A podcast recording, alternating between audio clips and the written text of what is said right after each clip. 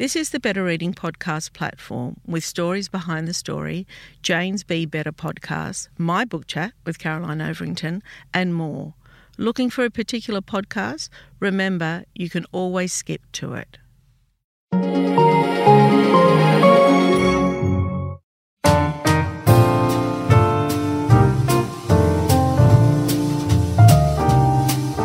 Welcome to the Better Reading Podcast Stories Behind the Story, brought to you by Bolinda Audio.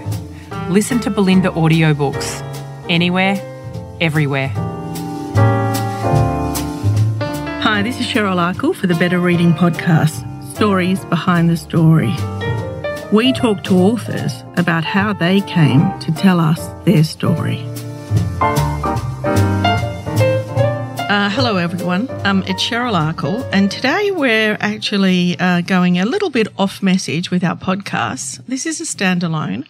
It's a conversation about literary hoax, literary frauds, um, misconceptions, lies, and maybe not. Maybe any all of those things that we're going to discuss today don't matter. So the expert, I think, um, on this subject is a woman called Caroline Overington, who I know is known to you. Uh, Caroline is a journalist. Uh, she's written for The Age, The Sydney Morning Herald, The Australian, and The Women's Weekly. She has twice received the prestigious Walkley Award. One of them was for a literary hoax, I think. True story. Yeah, Norma How Khouri. that? And here Norma. Khouri. Yeah, here we are today. Caroline also is an acclaimed author. Uh, she's written 12 fiction, is it 12 fiction and non-fiction books all up? I think that's right. Yeah. Although, like when you have 12 children, eventually you lose count. you lose count. Um, she has won awards for her fiction, including the Davitt True Crime Writing Prize and the Blake Dawson Prize for Business Literature. Throughout her career, Caroline has profiled some of the world's most famous people. And in September 2018, as a guest host on this very podcast, the Better Reading podcast, Caroline inter- interviewed Daniel Ma- Mallory, best known for his pseudonym AJ Finn. Now, this is the whole point of the podcast today and why we're here. Um, it's recently been revealed that The Woman in the Window, which is AJ Finn's book, has been less than truthful. So the author has been less than truthful about some significant parts of his life. And Caroline is here today to talk about her experience interviewing AJ, because I was in San Francisco at the time, and about whether the private lives of authors should have an impact on their work. I mean, it is such a big subject, isn't it? Look, it's fascinating. And and here's the background. That's exactly right, Cheryl. You were abroad and you asked me to come in and t- and do some of the podcasts that you do with authors. And I remember that we got the call saying that AJ Finn was coming to town. And quite by chance, it happened to be the week you were away. Bad luck you. And, you know, he's a huge international author. His debut book had gone straight to number one um, in the United States, in the UK, and here in Australia. And I was excited to meet him. And I knew, of course, ahead of time that his real name was Dan. Um, and that he was writing under a pseudonym. And he said that he was doing that because he had had a long career in publishing and he didn't want any of his, well, let's say the book bombed. He didn't want any of his, his authors to be able to say, well, what do you know? You wrote a book and it went nowhere. And on the other hand, if it became a huge success, it Like might it did. like it did, they might be thinking, well, are you really concentrating enough on me or on yourself? So anyway, And also, that's quite common. Very common, yeah. Yeah. Very, a lot of people write under a Yeah. pseudonym. Of course, women have traditionally had to do it just to get published. Mm-hmm. Um, so he walks in, and let me just um, sketch that picture for you. He's he's incredibly handsome. I don't I don't mind saying that at all. He's a very objectively a handsome man. He's, And he's a young man. He's young, he's tall, he's um, got a sort of shaggy brunette hair, big smile, and intensely charismatic. So um, one of those people that you know that he walks into the room and you immediately know he's there, and you feel very um, happy that he's there, very comfortable in his presence. You're pleased to see him before you even know him. That guy, that's he's that guy. And uh, I do remember saying to him, uh, uh, sort of as the opening of the podcast, "Well, how shall I address you? Should should I call you AJ or should I call you Dan? Because you know you're here as a writer." And he said, "Well, now we're friends. You can call me Dan." And straight away, you just like him, right? Well, I just liked him. Other people have said, "Well, that just would have been the biggest red flag to me because See, I think Norma Khouri had that. she totally did. She Charisma in just- spades. just oozing charisma. And what's really interesting is when you find charisma, you very often do find other character flaws. Because we don't think of charisma as a as a character flaw. And I've always thought that charisma was massively overrated as a virtue. You know, when you think about the people who have charisma, they're trying to sell you something usually. They're trying to get you on side. And and why would that be? Like what is the need to be liked? What is the need to impress? What what's at the base of that? Usually a sense of insecurity a sense of i'm not enough so there is a red flag there and and, and over the weekend um, when I was talking to some people about this, I talked to a psychologist about it, the Alfred Deakin professor of psychology at Deakin University.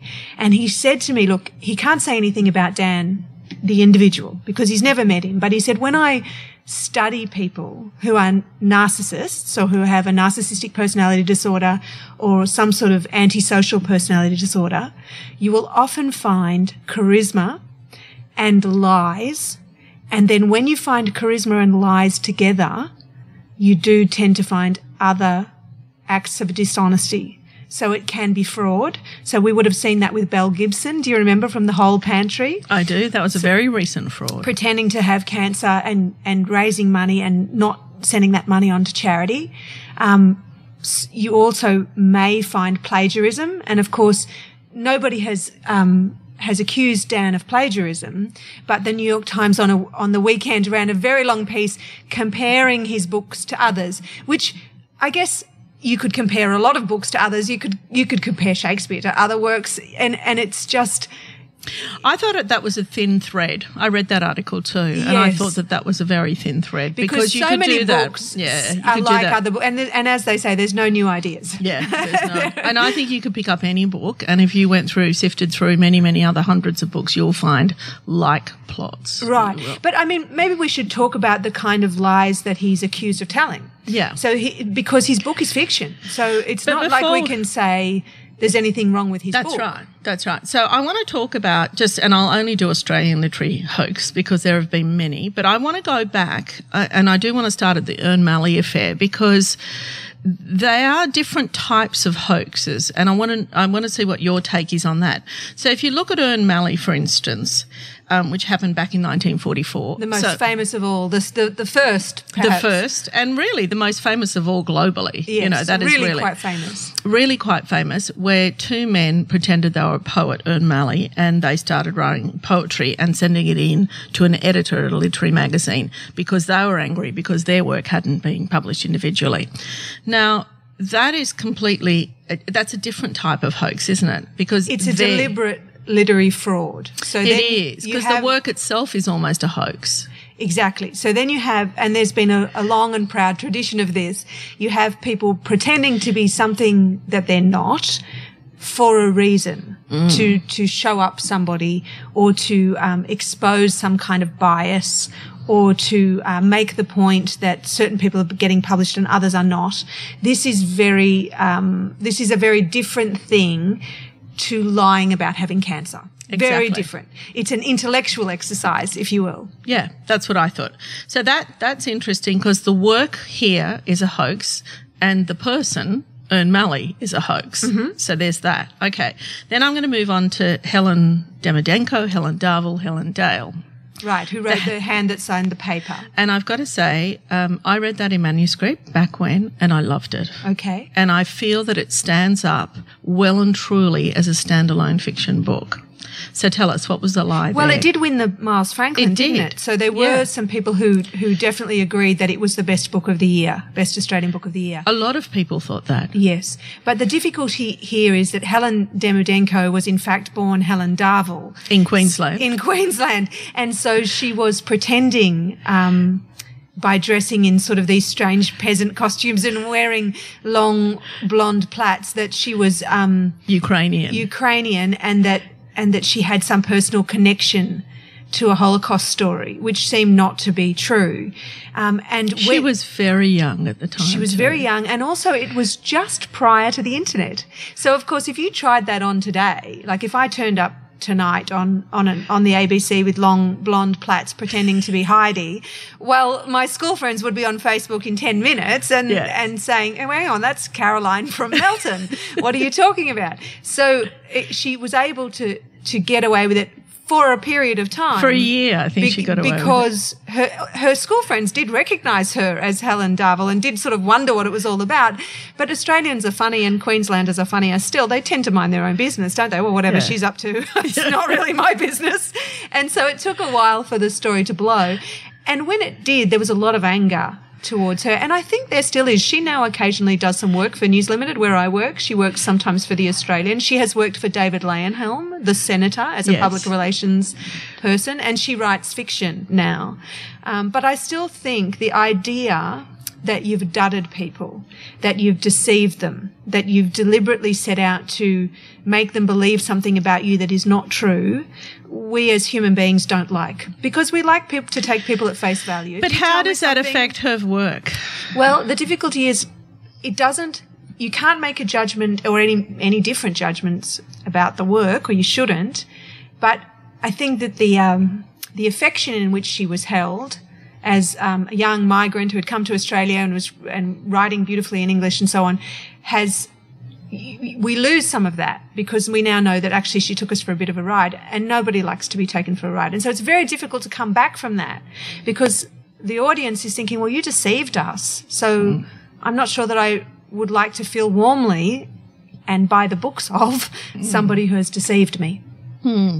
Do you know, I, I feel as though, in a way, that we gave her a very hard time.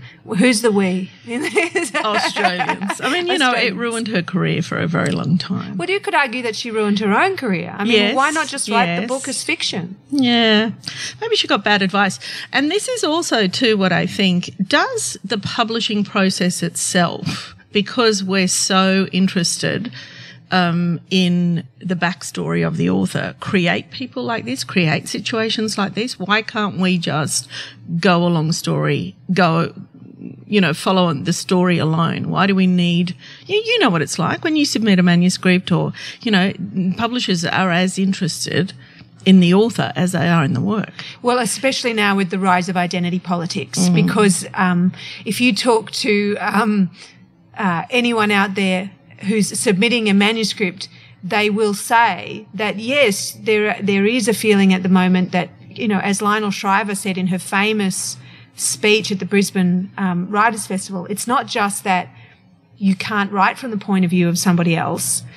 It's also now that we want to hear from people that we haven't heard from before. And that's a good thing. Do you know, I can't get my head around that. Is that's called cultural appropriation, right? Is that Well, what we're talking about? there's actually two things there. So Yeah. cultural appropriation is if I pretend to be an Aboriginal Australian telling the story of my family growing up in the Central West. Yes. Well, what right do I have to do that? Because it's so far outside my experience. Now, I'm, there are some people who say I shouldn't be allowed to do it. There are, whereas my feeling is I should absolutely be allowed to do it and I'll be judged on the quality of the work, which will doubtless be poor because hmm. I would have no idea about that experience. And unless you go out there and try in some way to absorb the feelings of others, I'm still not sure that that kind of book is best written by me. In fact, I'm convinced But it's okay, not I, best I written think you know. All right, I mean, in, Indigenous Australians. I mean, of course, you're not going to have that experience. But you know, people are writing about. stories have been told by white people for a very long They time. Yeah, and they they're pushing back against that. So Yeah. let's say, for example, the chant of Jimmie Blacksmith Yeah. is about an Aboriginal Australian written by a white man and for many years considered a seminal Australian work, an Mm-hmm. important Australian work. Well, would you be able to do that today? There is a feeling out there that you shouldn't be allowed to do that today because really, what business is of it? I mean, these stories should be owned by the people who lived them as opposed to the sort Look, of I white agree. overseers. Okay, I agree, particularly when it, it comes to people that that uh, you know have trouble being heard anyway, because you know there's a barrier. Um, but what about when you're writing about you know um, being growing up in Italy and you're not Italian?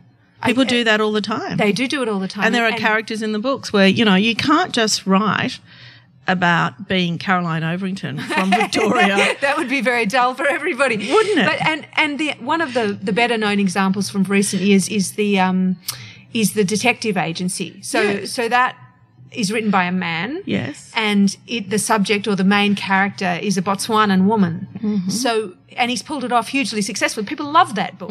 We've had him in for a podcast. Right. What's his name? It's it and nobody at me. that time was Yeah. saying you have no right to say that. So this is a new argument. It's quite different from the idea of um, minority publishing. So the other idea is that certain groups of people, white men in particular, have been able to get their books published for millennia. Yes. And other groups have always struggled. That's And there is a movement now to be hearing more from minority groups. So Mm. more from gay writers, more from writers of colour, more from Indigenous Australians. And Indigenous Australian stories, I think now, are almost only told by Indigenous Australians. That seems to be the way we're headed, and that seems to be what the, com- the country is now comfortable with. So they're two very different issues. So when it comes to the idea of the identity of the author, yes, it has become very important. It has become very important that we know something about the background of the author because people are now very concerned about who is telling this story. And who is concerned? Are the readers concerned? Yes, I think so. Yeah. I think, um, Well, I don't know about that because we put out um, here at Better Reading, we put out the question to our readers last week in light of us recording this podcast, and I asked them that question, and we'll go through some of those, but overwhelmingly, actually, we might go through some of them now. Um, a lot of them said, generally speaking, no. This is Kel. No author's uh, an author's private life is of little interest to me but lying about cancer is absolutely appalling. So she's differentiating, or he's differentiating those two. Lying about death and suicide is appalling. It doesn't sit right with me to encourage to me and to, to support me knowing about the author. Um, but here we go. A lot of them, and this is Paul, I think I've said it before, I think lying about cancer is quite reprehensible, but also at issue is the fact that his lies helped him rise through, oh, this is AJ Finn, through the publishing ranks at the expense of minorities with more qualifications than him. Lots of authors on Twitter are now speaking about him and his bad behaviour. I just don't think that blatant dis- dishonesty that harms others should be rewarded with millions of dollars. Okay, there's one. I can't, for the life of me, this is Linda. I can't for the life of me see how an author's private life is any business of the reading public. It's their work that is of interest. Anything else is curiosity. And there's a lot of those. If we're talking about works of fiction and not an autobiographical work, this is Linda, then the author's private life is of little interest to me.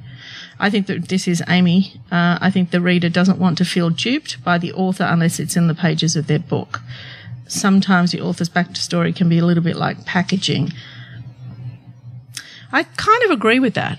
Well, see, now that's all very interesting because there are some people there making, uh, well, they're differentiating between the author's lies. So he has lied about having cancer. Yes. And clearly he's, to just to be clear for your listeners, he says that he did that because he was actually suffering from terrible mental health problems. And he felt that embarrassed about his mental health problems. And so he told people that he had brain cancer instead of saying that he had um, depression and bipolar. Um, I, I'm not sure I believe that. I think that I, I think it's more likely that um, if he has let people believe that he had brain cancer, then there's something else going on. Uh, was it in your article over the weekend in the Australian where you did you talk to a, a specialist about depression and lies? Was that Yes, your article? exactly, Yes. exactly. What did he say or she say? Well, Patrick McGorry, who's one of Australia's eminent um, researchers in the field of mental health, was very concerned by the idea that firstly, people are using depression and mental health as a way to excuse all kinds of miserable behavior. So, you know, you do something wrong these days and straight away you put up your hand and you say, Oh, I have depression or I, ha- I was suffering from bipolar. Um, and one of the things that Dan has said was he doesn't remember a lot of the, the lies that he told. And again, um, the idea that, like, let's say you have a genuine mental health problem associated with memory loss. So let's say dementia. Well, you forget where you left, left your keys, you forget people's names, you don't just forget the lies you told. so, so there is this idea that no longer, and, and you might remember too, do you remember when Don Burke, the celebrity gardener, was accused of all kinds of, um, uh, poor behavior. And then he went on, on a current affair with Tracy Grimshaw and he said, well, I think I've got undiagnosed Asperger's. And straight away, and that led me to be a predator. right. And straight away, the autism community bounced back mm. and said, well, you know, that's not fair. No, you, and it's you, not true. And it's not true. And you can't, you can't excuse away your behavior by saying mental health. So on one hand, it's fantastic that we now all talk about mental health and we talk about depression. Lives are definitely being saved by people prepared to talk about suicidal thoughts and how depressed and unhappy they are feeling. Are you okay? That kind of thing. But on the other hand, I think we're, we're, we're moving into a kind of society where no one will take responsibility for anything. You know, you can't ever just say anymore, I messed up. I, have made a mistake. Speaking about mental health, let's talk about Trump because yes. in my research on the weekend, and this is relevant, and, you know, I mean, there are those that accuse me of bringing up Trump in almost every um, podcast and what am I going to do in two years' time when hopefully he's not there? But that's not true. This I is think you've got at least six years to worry yeah. about that. oh, don't say that. That's depressing. um, but there is one of the articles that I read um, for my research for this podcast is that we are so used to lies. I mean, that man lies almost in every word that, you know, there, there isn't an iota of truth that comes out of his mouth. I mean, the New York Times are fact checking almost everything he says and it's like 90% of what he's saying is, is lies. And we, do we accept them? Do we have a choice? Do we, and so this whole thing about fake media, um, he's, and about him being totally fake. Now, that is, I think, relevant to this conversation now because we're, we're more accepting of lies. Yes, definitely. They've become a greater part of the general conversation. Yeah. Whereas the idea that telling lies um, is just the wrong thing to do seems to have slipped a little. So it was interesting to me because um, when I talked to that psychologist for the article on the weekend, and I made the point that Dan hasn't tried to raise money for his cancer, so he's not ripping anybody off. It's not fraud. No, but he got a two million advance for his book. Right, but that was for the book. That's not, you know, that's not for having cancer. So he's not. It's not. So he's not. What I'm saying is, his lies about having cancer are not designed to con anyone. He's not trying mm. to defraud anyone. He's not trying to, you know, get your money out of you. In which case, does it matter? Does it matter that he lied about it? And when I spoke to the psychologist, he said to me in, in quite a startled way, does it matter? When you're ready to pop the question, the last thing you want to do is second guess the ring. At Bluenile.com, you can design a one of a kind ring with the ease and convenience of shopping online. Choose your diamond and setting. When you find the one, you'll get it delivered right to your door. Go to Bluenile.com and use promo code LISTEN to get $50 off your purchase of $500 or more. That's code LISTEN at Bluenile.com for $50 off your purchase. Bluenile.com code LISTEN. Hey there, it's Michelle Norris. I'm host of a podcast called Your Mama's Kitchen. When I travel, I'm usually looking for a way to find a taste of home when I'm not at home. And one of the things I love to do when I am at home is entertain. And Airbnb allows me to do that. When I was in California recently, I rented a house that had a great kitchen. And when we were sitting around the table, we we're all thinking, we're in someone else's house. Someone could be in all of our homes as well. If you have a home, but you're not always at home, you have an Airbnb. Your home might be worth more than you think. Find out how much at airbnb.com/slash host. Of course, it matters. It matters morally. The mm. way you deal with people in your general life, ethical dealing with other people, is a fundamental platform of human civilization. And if we let that go, if we just decide it doesn't matter anymore whether people are telling the truth because, hey, no one got hurt. But to the US, He's US, not trying to rip you off. It's just a bit of fun. But we're seeing it every day through right. the US presidency. Then it, it, that's it. It absolutely, definitely matters that people tell lies. It's a nebulous concept because we're talking about morality. We're talking about ethics and everybody's morality and ethics will be different. It used to be a flat out prohibition don't tell lies. Mm. But actually, you know, last night I went and saw um, Jordan Peterson, the Canadian philosopher, who talks a lot about lying. And he said in his um, address at the Opera House, it's almost impossible for people to tell the truth anymore because we don't have any idea what the truth is. The world is so corrupted and there are so many different um, competing narratives that we have lost sight of what truth is. The best you can do is try not to say something you know to be wrong. So to, to try not to deliberately lie is about the best you can do. So when we have a look at um, Dan Mallory or AJ Finn, if you want to call him, versus let's say Helen Darville or Demidenko or Dale, Or your favourite Norma, who you love. I want to get on to Norma. Norma's a bit separate, right? Because those lies were very different. She wasn't writing fiction. But let's just compare AJ Finn and Helen Demidenko Darville Dale. Had her it was back when lies weren't as acceptable, wasn't it? Is that why? absolutely, absolutely. I think that's a very astute point. I Yeah. think that's our our cultural um, acceptance of lying has shifted to the point, and perhaps because people occupying the highest offices in the land have been daily exposed for falsehoods.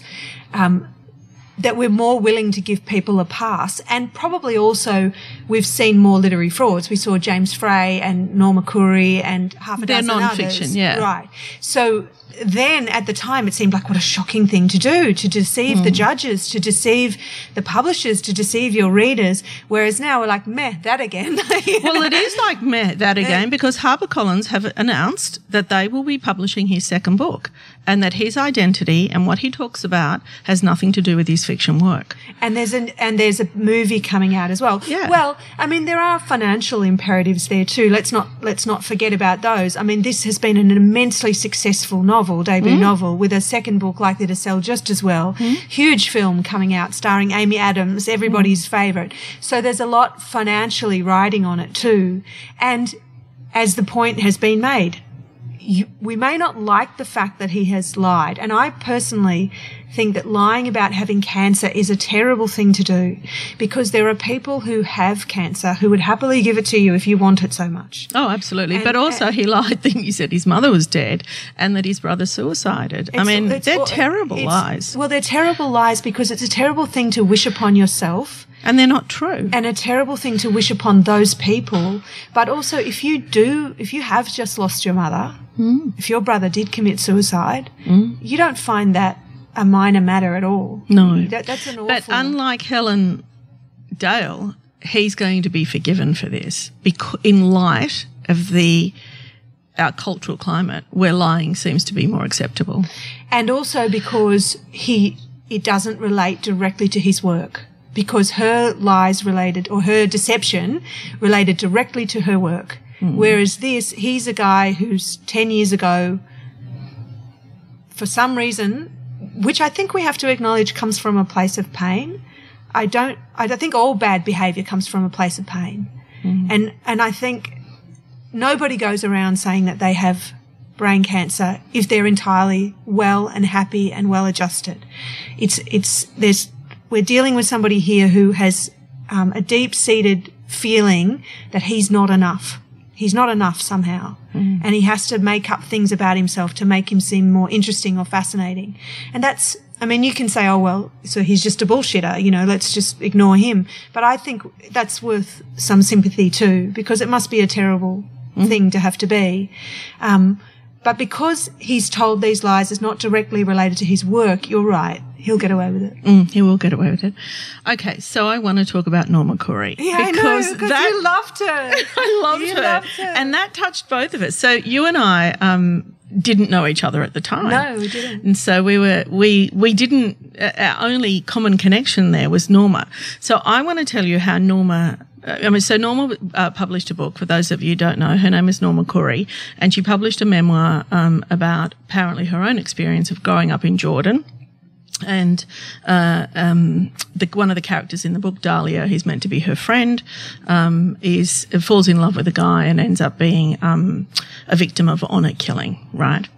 Um, so that book uh, sold its socks off in this country. It was published by did. Random House, um, and this is my version because you're looking at it a different way, and we'll get to to your version. Um, so all I knew, I was um, head of marketing at the time. I knew that it was a bestseller. I read it. It moved me to my core. And I am a face value kind of person. I tend to love people as I meet them. Um, and interestingly, she had been in and out of the publishing house to see the publishers and not me. But I happened to be walking past reception one day when she was sitting there waiting and she had tremendous presence, as you know. She's very beautiful and she had charisma and she had all those traits that we were talking about earlier.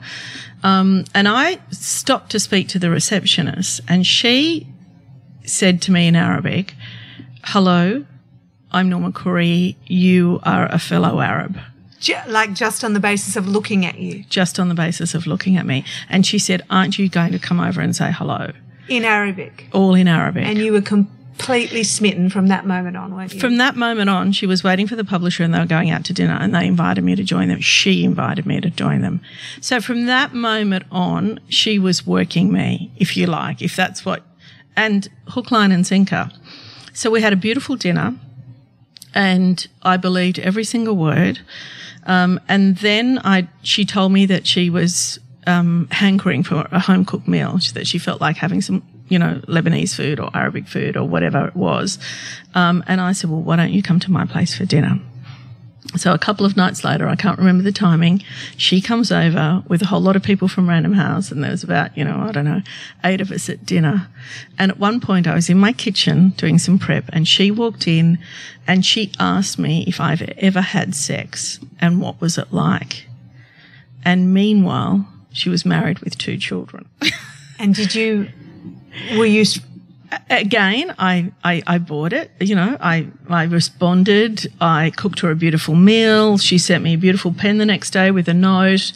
And so when that story, there were whispers that things weren't quite right with her and that there was certain people accusing her of not being who she was. And that happened before you and Malcolm broke the story that we were hearing whispers at Random House. Um, but I didn't believe them. And a lot of people didn't believe them because I was so taken by her. well, that's so interesting because Tell me how you came to the story. Well, I was working in the United States at the time, and as you say, we had heard whispers out of Jordan Yes. that she was not who she said she was. There were a number of women's groups in Jordan who were offended by her book, by the idea that they lived the, under the boot, as it were, um, and they had started agitating. And we very quickly uncovered the fact that she was um, n- not born in Jordan, that she was an American mum of two, um, and that this was this book was a fraud. Um, what was really interesting though was when I went out finally years later to meet her, because we we wrote the story without her cooperation. You know, Of the- course. the, idea that she had also perhaps um, been involved in some fraudulent activity too came up. But then years later, I, I got in contact with her, or she contacted me, one or the other. As you say, she's very charismatic She's very beautiful. and very beautiful. And I went out to Chicago to meet her. Um, and I was responsible, myself and, and Malcolm Knox, for unmasking her for, for the end of her literary career, for the exposure of her to the world. And she invited me to her home and she cooked a meal and she was incredibly funny and really warm. And I left there and the, the funny thing is, Cheryl, I left there thinking, I know you're a con woman. Yeah. And I still really like you. Yeah. she was Yeah. Maybe the best I've ever encountered. Yeah, there is something about her. Now, she, again, um, she was pre um, uh, lie time, if you like. She was pre, because it was what, back in 2005, I think. It would, there, there was internet, but not in the same Yeah, way. There so- wasn't Twitter, there wasn't Facebook, No, there wasn't. no. So the kinds of things that would happen now, so somebody would simply put up a picture of her at Chicago High School Yeah. and say, "This is her," and that would be it. Bang, it'd be over. Yeah. But in those days, that kind of thing didn't happen. But she, so that story, your story and Malcolm's story, made the front page of our biggest, you know, the biggest uh, paper The Sydney Morning the Herald Sydney and the Age at the time. Yes. Yeah, so that was really big news, front page news. Mm-hmm. And I remember at Random House, we were all bracing ourselves for that Mm-hmm. because, you know, it was big news. But in a way, she still got away with it, didn't she? She's not, she hasn't continued as a writer. She hasn't. And when I met her in Chicago, she was working as a used car saleswoman, which I just thought was, you know, there couldn't be anybody more suited to the profession, really.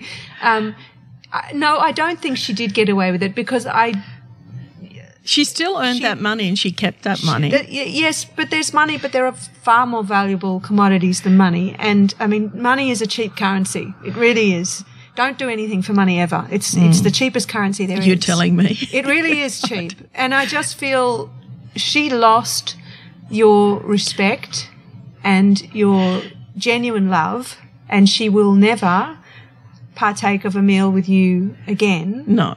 And that to me is a far greater loss than anything else she may have suffered. Because mm-hmm. if you lose the respect and affection of genuine people who wish you well because of some silly lie that you've told, that's a human tragedy. Mm. I just it, it blows me away that she never wrote that as fiction, and how would we have perceived it? But again, I look at the publishing industry, and I think, do we create people like that? We're so desperate for Yes, because people. we wanted the ring of authenticity around it. We, We wanted to be able to say, look, this girl who's escaped from the Middle East, you know, mm. this Jordanian princess whose whose friend died in an honor killing. You know, that's far better than being able to say, look, here's Caroline from Melton, who's written a book about a Jordanian princess who's I died you're in not being fair on a- Melton. but, no, Melton's a wonderful place, but do you know what I mean? It's like, well, if, if you can, if you can have that authenticity about it, then people feel like this is, it's almost like reading a memoir and, and, and it, it wasn't real. Sadly, no, it wasn't real. no, it wasn't real at all. At all. She did a good job though. She did a Although really good job. someone did tell me that the river in Jordan was in the wrong place. Yes, and that. I mean, I remember going to a few events with her, um, and she was a great speaker. She was really good up there as well. She was great all round. Have you seen the? There's a YouTube if you get a chance of her um, at the Byron Bay Writers Festival, I think, and the audience is just. Half of them want to marry her, and the other half want to take her home and give Mm. Yeah. her a home cooked meal, Like It's- I did. Yeah, it's- absolutely. She definitely she has them in. that She's warm, she's funny, she's lively, she's shy, but at the same Mm. time a bit confident, a bit cocky. It's just, yeah, it's charisma. It is. It is that. Anyway, so um, so there goes Norma. Although she, I think she had been wanted for other misdemeanors. I mean, She she's had. been lying for a long time. She had, and that's what I think that psychologist was saying to me as well over the weekend that where you find charisma and you find lies, you will often find other behaviors that fall into the category of dishonesty. Um, and he didn't give me this example, but later on I thought Bill Clinton, very charismatic person, an obvious liar, and the, the behaviors would be the infidelity. So, which is a, which is a betrayal of trust and a betrayal of vows. And so you tend to find these things cluster together. And so it is okay to say, oh, well, who cares that he lied? But if you find somebody in that, like that in your life, if you, if you find that road, it often points, points to Rome. That, that's the point. That if you are, if you are dealing with somebody in your life who is, is displaying some of these narcissistic disorders or behaviors, it's very likely that there are some other behaviors within the category of fraud type behaviors in that same person. So be hmm. wary. I will. I will be very wary. I am a sucker for um, for a, a great story, but anyway, and usually they are really good storytellers. Okay, back to AJ. I want to read because our audience, um, our readers, uh, really engaged in this question. Um, so, and I promised I'd read out some of their comments. So, Marina, she says their private life is their business. This is regarding AJ Finn. I read to be informed or entertained, sometimes both. I don't care about the gender of the writer for that matter, as long as the book is well written and I don't feel like I have wasted money on a book. Okay. But do you care if somebody in your private life lies to you? I care. Most people care. Yeah. I mean, it has certainly devalued that book for me. Oh, okay. Well, that's interesting because I still think the book is a great read. I just Sure, and but the other hasn't thing it- was, he didn't really lie to us at Better Reading. I mean, maybe a little bit. Like when he came in, he didn't tell us that his mum was dead because she was, you know, he was traveling in Australia with her, so it would have been a bit difficult. And he didn't tell us here that he had cancer, and so he, or his brother had suicide. or no, he in fact talked about his brother. And so I guess we feel like we've escaped a little bit. I do feel a bit bruised, although I mean the only thing I can think that maybe he lied to us about was the Oxford, that you know, he had a PhD from Oxford. He did go to Oxford, but maybe he didn't finish. So it's an interest I mean, I feel like Is it possible that as a much younger man, he felt the need to lie about things to make himself more interesting? And he doesn't anymore. He's grown up and he's been to therapy and he's sorted out his problems and he doesn't have to lie anymore. And then they catch up with you. And, and that's, Do you know, that's but I mean, the, the, the lies. uh, What's extraordinary, I think, about AJ's lies. Okay, and you know, I mean, we can let's go back to Helen or even Norma, but with AJ to say that your brother suicided or your mother died, they are things that people are going to find out very quickly that aren't true. They really are. That they're, they're a different type of liar. they? They really are. And and that to me is really fascinating because well, I mean, I suppose you could recover from cancer. I mean, I guess you could say Sure. that you had cancer and get all the sympathy and the care. That's like a Munchausen's Yeah. syndrome. Um, and then you could recover, I guess. But um, to suggest that your mum is dead and then, you know, bring her out to Australia to show her a kangaroo is, very, is, as you say. But also, let's say you're a young man and you're just starting out in publishing and you're a bit insecure and you have various psychological issues and you, you have told a lie and you have said, you know, my mum passed away. How do you, how do you walk back from that? Hmm? How do you, like then 20 years later or 10 years later, you're in Australia with a best selling novel on your hands. You've got everything you ever wanted. You're the success that you always wanted to be. Somewhere in your mind, you know they're coming for you. You know those lies are coming back. They're coming for you. I want to know how his mother feels and how his brother feels. Yeah. Well, the reporter at the New Yorker who um, uncovered the the scandal, if if that's the word, um, went and saw the mum, and um, when he approached her in the driveway, she just said, "I'm not doing this," and walked up to the house. I thought that was the dad, or maybe he approached He, the both. dad did talk a bit. He was Yeah. the dad did sort of say, "Oh, I don't really understand what you're saying there." Like he didn't seem to really know Mm. What Dan may have said to colleagues, which is probably right. Like I mean, Mm. They may not have They known. may not have known. Yeah. they may not have known. Okay, I'm, I'm going to read out some more. If they write fiction, this is K. If they write fiction, then no. I find they are writing non-fiction memoirs or other stories based on real life events that they claim to have experienced and it turns out to be bullshit, then hell yeah. Um, Bianca Cola. I know it shouldn't affect me, but it does. It applies not only for authors, but also musicians, actors, and other artists. It's not their private lives per se that I care about, it's their opinions and credit. I won't support racists, homophobes, xenophobia, etc. Hers is quite interesting, and Bianca's um, an active um, commenter on our site.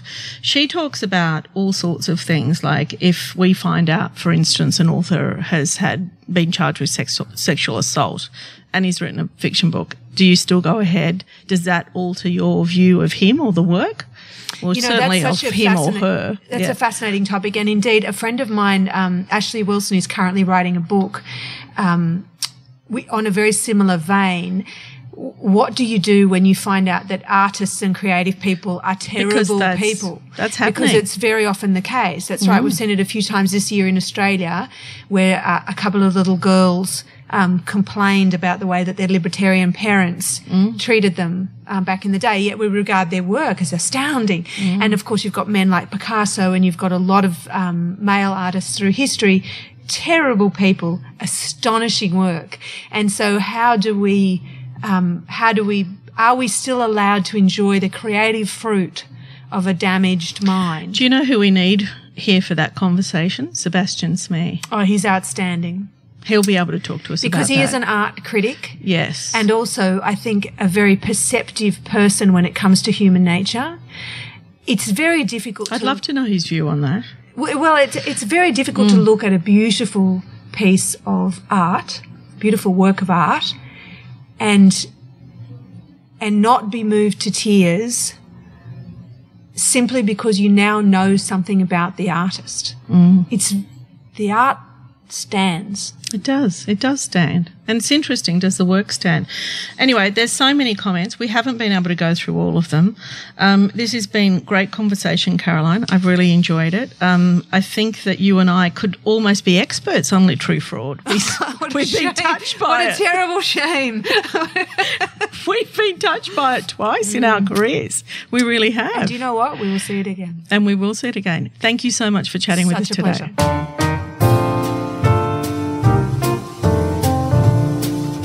If you'd like more information about better reading, follow us on Facebook or visit betterreading.com.au. This podcast is proudly sponsored by Bolinda Audio. Bolinda audiobooks are available on CD and MP3 from online booksellers and bookshops everywhere, or you can download from Audible, Google Play, or the iBook Store. We've also created our own app called BorrowBox that's available from both the App Store and Google Play. All you need to do to get it working is to download the app, join your local public library, and you'll gain access to the world's best collection of ebooks and e audiobooks available for you to loan on your phone or your personal device. Bolinda, we're here to enable you to escape, imagine, grow, and be inspired through the power of storytelling. Bolinda Audiobooks. Anywhere, everywhere.